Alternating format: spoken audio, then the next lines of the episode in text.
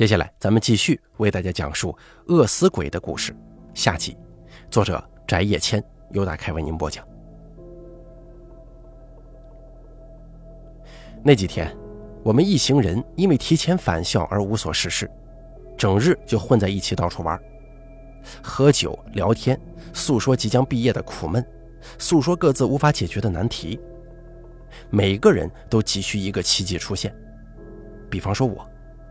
如果没有奇迹的话，那么我很快就会没有妈妈了。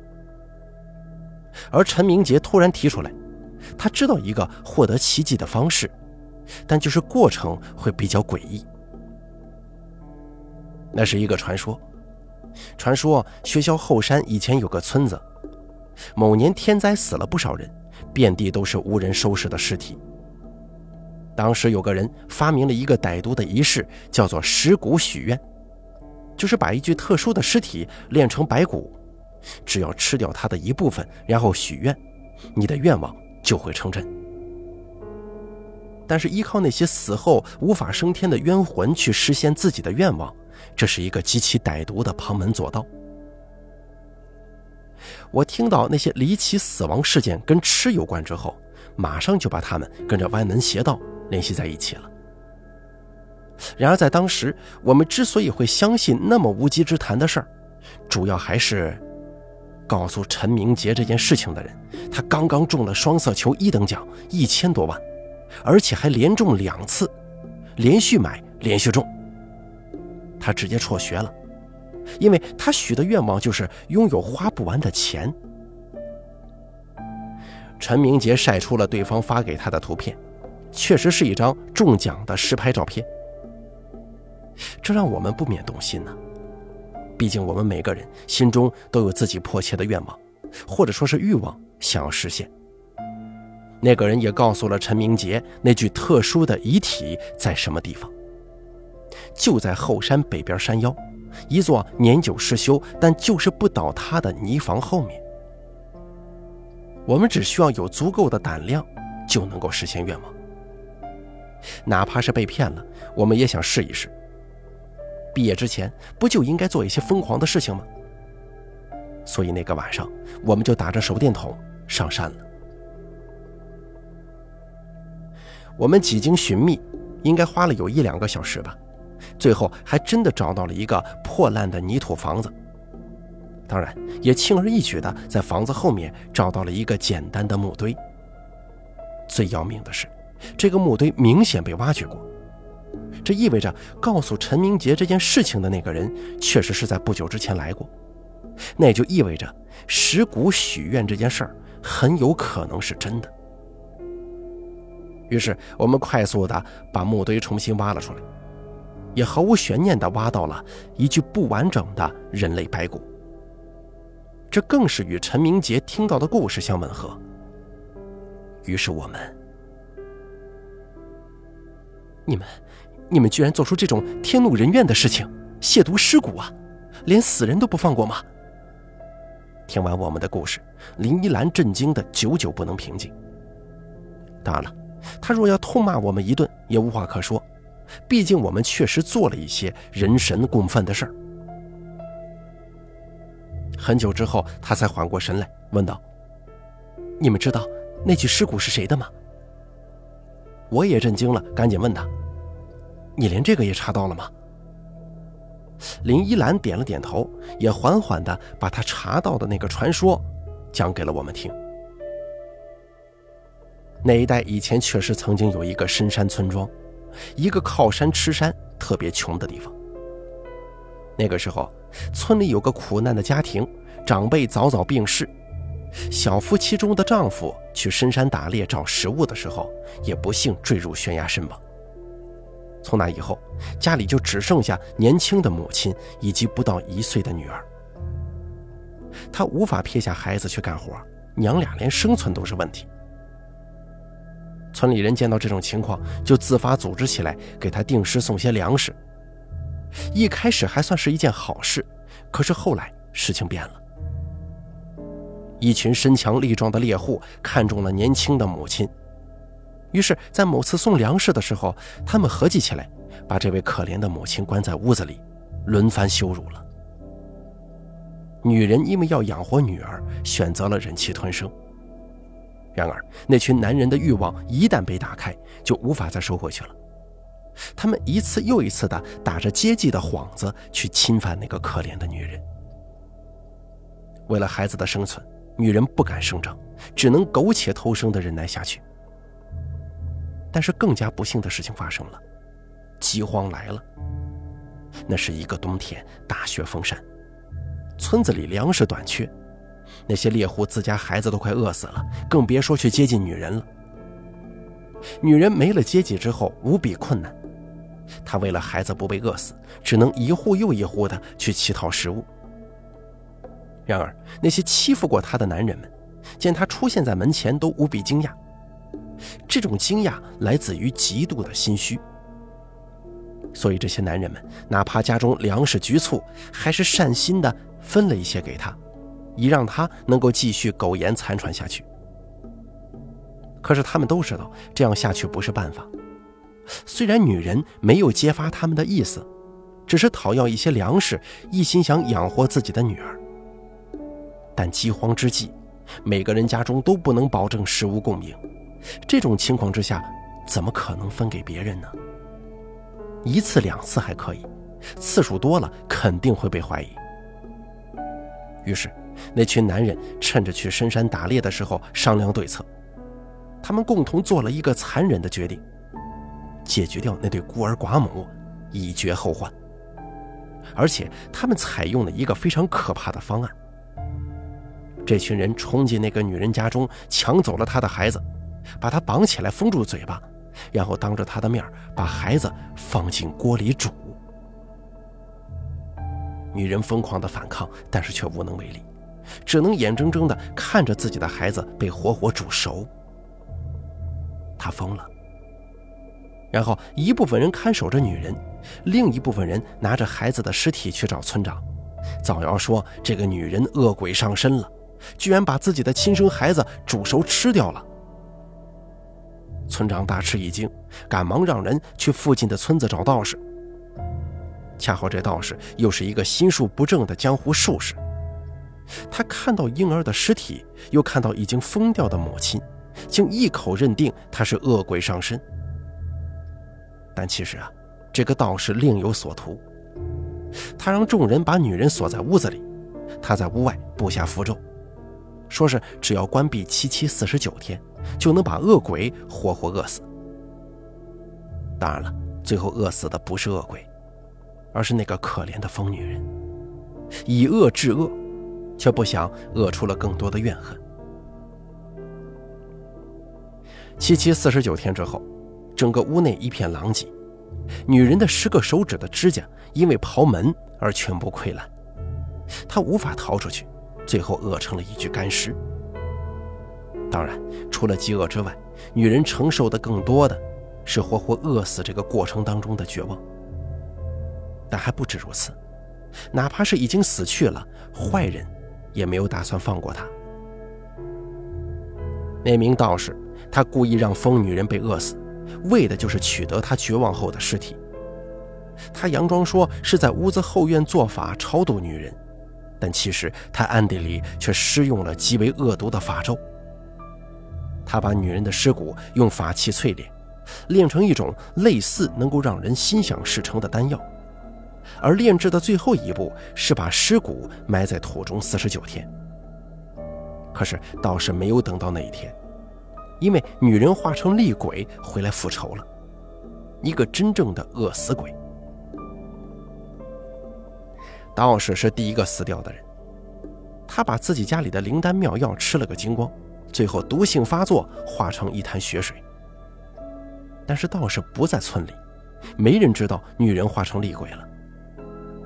他们还以为事情告一段落了呢，但是天底下哪有那么好的事情？慢慢的，村子里时常有人变得饥饿无比，尤其是那一个个欺负过女人的猎户，几乎都中招了，无一幸免。他们有的是吃东西撑死自己，有的是把自己家里人也吃掉了，还有的是连自己都吃了，吃到一半就晕死过去，可嘴巴还在嚼。没过多久，这个村子就彻底荒废了，该死的都死了，能逃的都逃了。可是女人的怨恨却远远没有结束。村子里的房子因为风霜雨雪的侵袭，一座座倒下，但是那个女人的房子却一直挺立在那儿，因为她没有离开，她还留在那里，诅咒着每一个欺负过她的人。听完故事，王伟的声音都有一些颤抖了。欺欺负过他的人，就就像我们那样吗？林依兰点了点头说：“没错，我问清楚了。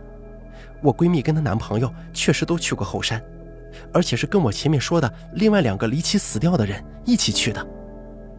还有一点非常重要。什么？就是那个吃家里药等死的同学，他中了两次彩票一等奖。”我顿时惊呆了，这不就是陈明杰的那个朋友吗？林依兰又默默的点头说：“这样一切就可以联系上了。虽然我不知道他们都许了什么愿，我也不想知道你们许了什么愿，但结果都一样啊。结果都会一样吗？那我们三个不就死定了？不，既然有诅咒，那也就一定有解开诅咒的方法，不是吗？”我看着林依兰，非常诚恳地问道：“师姐，如果你查到的故事是真的，那我们该怎么办呢？只能等死吗？”那倒不是。林依兰顿了顿，似乎有点犹豫。先只声明，我绝对不会跟你们一块去的。我查了一下饿死鬼的超度方式，说是要带着他生前最爱的食物，到他死去的地方祭拜他，因为他成为怨灵不能进食。只能把那种饥饿感传达给别人，所以必须去他死去的地方，才能让他吃到食物。吃饱了，饿死鬼也就不饿了，他自然就能够升天了。这听起来虽然像是一个解决之道，但还有一个至关重要的问题卡在我的脑海里：最爱的食物，这我要怎么才能知道呢？那个女人最爱吃的食物是什么？林依兰撇了撇嘴，说道：“当然是这里的特产了。这片土地一直都有苹果乡的称号，但古时候穷，他们只能吃野果野菜，跟打一些野兽。苹果这种好果实只能卖钱换粮食，他们是没有什么机会可以接触到的。”我惊呆了，师姐居然在没有任何证据的情况之下，说的那么信誓旦旦。不仅是我。连王伟都觉得迷幻了。师姐，这这真的假的？林依兰却信心十足地表示：“我做了那么多功课，百分之八十不会错。但你们自己想吧，要么等死，要么你们试一下。”我当时真的慌了，而且我也真的拿不出更好的方案来。与其难逃诅咒，不如放手一搏。我只能假装豪迈的大手一挥。冲着一脸怂样的王伟喊：“走，咱们去买苹果。”夜很深了，学校后山上非常安静。我跟王伟傻不拉几的，一手提着苹果跟香烛，一手打着手电筒，在黑暗当中摸索着上山。好在凭借曾经来过一趟的记忆。我们终于在差不多十二点的时候找到了那个屹立不倒的泥巴屋子前面。他死去的地方就是在屋子里。上次来探险的场面还历历在目，我还犹豫了一小会儿，做足了待会儿见鬼的心理准备，才进入了这个房子。里面一片漆黑，仿佛什么都没有，又仿佛什么都可能会有。我跟王伟快速地把一张破桌子支棱好，把蜡烛摆好点上，然后把一盒盒精致的苹果摆在香烛面前，还虔诚地点了香火，一边战战兢兢地跪拜，一边念念有词地说：“您您安息吧，是我们多有打扰，您大人有大量，对不起，请不要惩罚我们。”什么超度冤魂？我这一辈子都没见过鬼，怎么可能知道如何超度冤魂呢？我能做的，也就只有不断认错了。夜越来越深，屋子里也从微凉渐渐变成了寒气逼人。有那么一瞬间，我突然感到背后一寒，也突兀地停下了继续跪拜的动作。而恰好王维也停了下来。他有没有同样的感觉，我不知道，因为我们不敢开口说话了，也不敢交流。但是我能够感觉到自己背后不远处有东西。真的，它不仅仅存在，并且还在缓慢的移动。它拖沓着缓慢的脚步。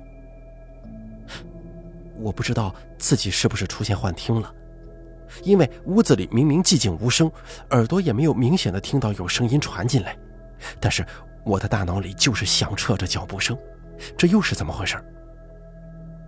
而且伴随着一步一步的脚步声，我浑身上下不由自主的泛起了鸡皮疙瘩。王伟更严重，他甚至都浑身颤抖了。可是，我俩谁也没有胆量回头看一眼，没有胆子去看一看在我们身后的究竟是不是人。因为这样的夜晚，这样的地方，怎么可能会有其他人来这里呢？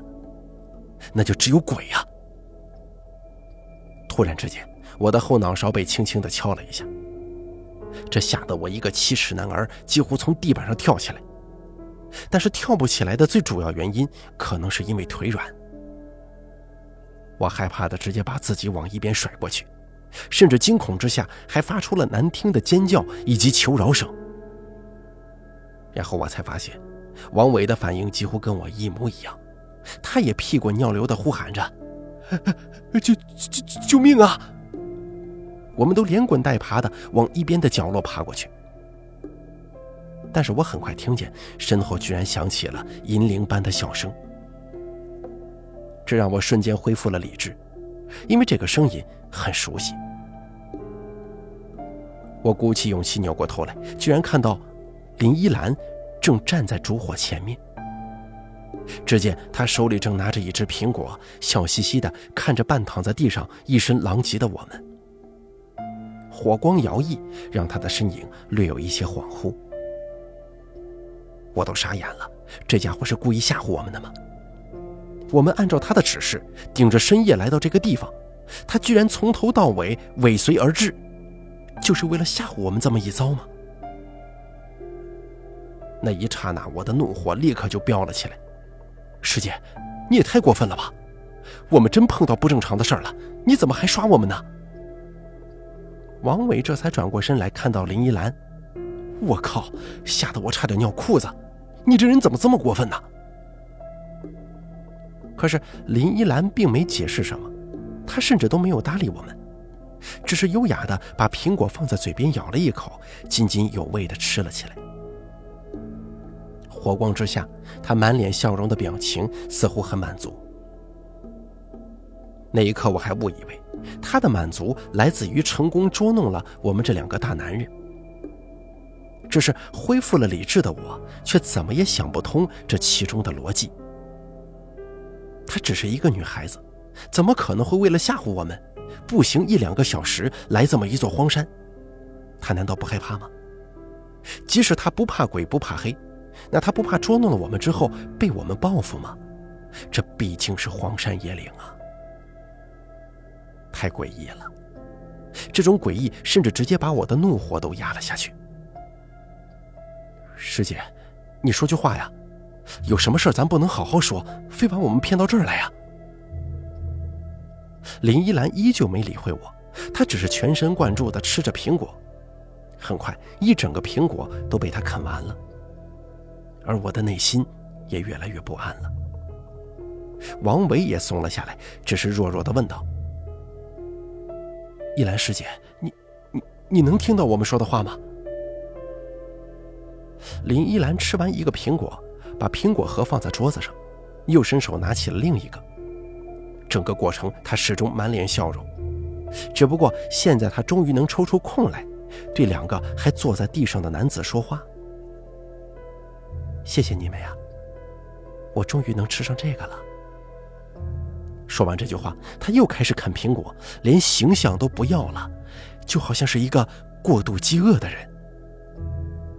我跟王伟都愣住了，空气再次变得无比寒冷。火光继续摇曳，林依兰的身影、动作、表情都被火光映照的特别不像人。我突然想起，今晚去石街找陈明杰的时候，我恍惚在人群之中看到了林依兰师姐的身影。我当时以为是眼花，可这个时候我觉得那不是我眼花。我内心突然涌出了很多问题：为什么林依兰会热心帮我们？为什么他能查到我们查不到的关于学校后山那只饿死鬼如此详细的传说？为什么他知道那只饿死鬼生前最爱吃的食物是苹果？为什么她一个女生竟敢单独上山出现在这里？除非……我开始浑身颤抖。我知道为什么第一眼看到她的时候，会觉得她有不属于这个时代的气质，因为她真的不属于这个时代。王伟也似乎弄懂了什么，师姐。你你是那个死死在这里的女人吗？林依兰不说话，只是一个劲儿在吃苹果，吃的很投入，津津有味。对不起，我我对你做了那样的事情，真是对不起。在弄清楚一切之后，我立刻像是跪拜神仙那样对林依兰磕头求饶，甚至还说出了自己的苦衷。可是我也是为了救我妈呀，你就放过我吧，我跟他们不一样，我求求你了。王伟都惊呆了，你在说什么？你这意思是我就该死了？没办法，在这种情况之下，我只能以自保为重了。林依兰轻轻的把刚啃完的苹果放在桌上，笑着问了我一句：“你许过的愿是什么？难道我会不知道吗？”我心中一震，王伟似乎也呆住了。我许过的愿，王伟疑惑的问：“你许的愿，不是让你妈痊愈吗？”林依兰笑着说：“相反呢，他许的愿，是让他妈妈去死。”什么？王伟大吃一惊，然后盯着我。我咬着牙，一言不发。没错，其实我妈根本没有得癌症，但我一直在跟同学说她生病的事儿。就是为了她死掉那天，我能够顺利的圆上这个谎。我是单亲家庭的孩子，更不幸的是，我妈是比后妈更可怕的女人。我从小到大是被她打过来的，她从未给过我一分钱，我的学费、生活费都是亲戚们可怜我的，至今我还欠着大学一大笔助学贷款。而到了这即将毕业的时节。我原本打算去陌生的城市找工作，开始新生活，远离我那恶魔一样的亲妈。可是他却不愿意放过我，他不愿意把我的户口本给我，让我无法离开他的掌控。他要我回老家去赚钱给他伺候他，否则他会用尽一切方法把我的工作毁掉，把我的生活毁掉。在我大三的时候，他就已经表达了这样的意思了。所以，就算没有碰到许愿这回事儿，我也会计划杀死他。只要不让任何人知道是我杀了他就行了，这样我就会过上普通人的生活，会有一个好的未来。这帮好友问起来的话，我也不用解释太多，只需要说他癌症病逝就可以了。可是，偏偏出现了尸骨许愿这件事儿。我内心许的愿当然是希望他死掉。但表面上，我却只能假惺惺地表示，我许的愿是让我妈癌症痊愈，因为这样才合理。而其实，我妈几天前就死了，连处理她身后事我都不愿意回去。这也是我这几天不断挂掉一些电话的原因。我忍不住抬起头，恶狠狠地盯了一眼林依兰。林依兰呵呵一笑，笑得极为轻视。然后她温柔地问了我们一句：“你们这些人渣，不饿吗？”这句话像是一把利剑，直接刺向了我的心坎。不饿吗？虽然没有说出口，但我的答案是：很饿，特别饿，说不出理由。此时此刻，我晕乎乎的大脑里只有一个字：饿。我缓缓地回过头来，盯着王伟。这个时候的他看起来真的很好吃啊。王伟也扭过头来看着我，他看我的表情也像是在盯着一道美味佳肴。他说：“你看起来也很好吃啊。”我俩原本就靠得很近，他立刻就可以扑过来，当然我也可以扑过去。我没有其他任何的想法，就只是想要吃了它。哪怕王伟把我的肩膀咬烂了，我也不觉得疼，因为他手臂上的肌肉真的很好吃，他的血液也很甜美，更别说那根充满韧性与嚼劲的手筋了。血肉横飞，可是我们不在乎，我们只想吃，不断的吃。哪怕我的眼角看到烛光下的林依兰已经渐渐褪去美丽的皮囊，只剩下一身完全干瘪的躯壳，一副饿到了极致的恐怖躯壳，我也毫无感觉，因为没有什么事情比吃更让人开心了。林依兰继续抓起桌子上那漂亮的苹果，开心地吃了起来，而王伟也开心地吃着。我当然也很开心，因为我也在吃。越来越弱的烛火当中，大家都吃得很开心。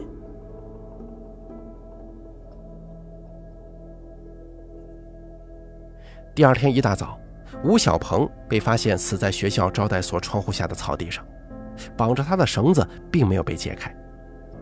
他身上有明显的摔伤，应该是从窗户上跳下来的，但这个不是致命伤。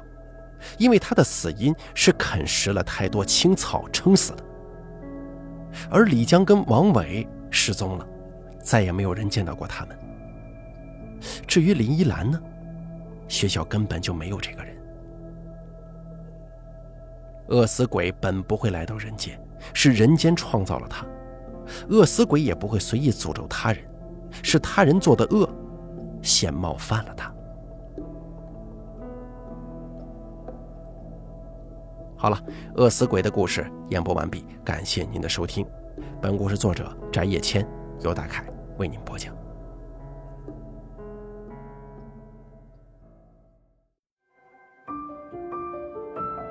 本期故事演播完毕。想要了解大凯更多的精彩内容，敬请关注微信公众账号“大凯说”。感谢您的收听。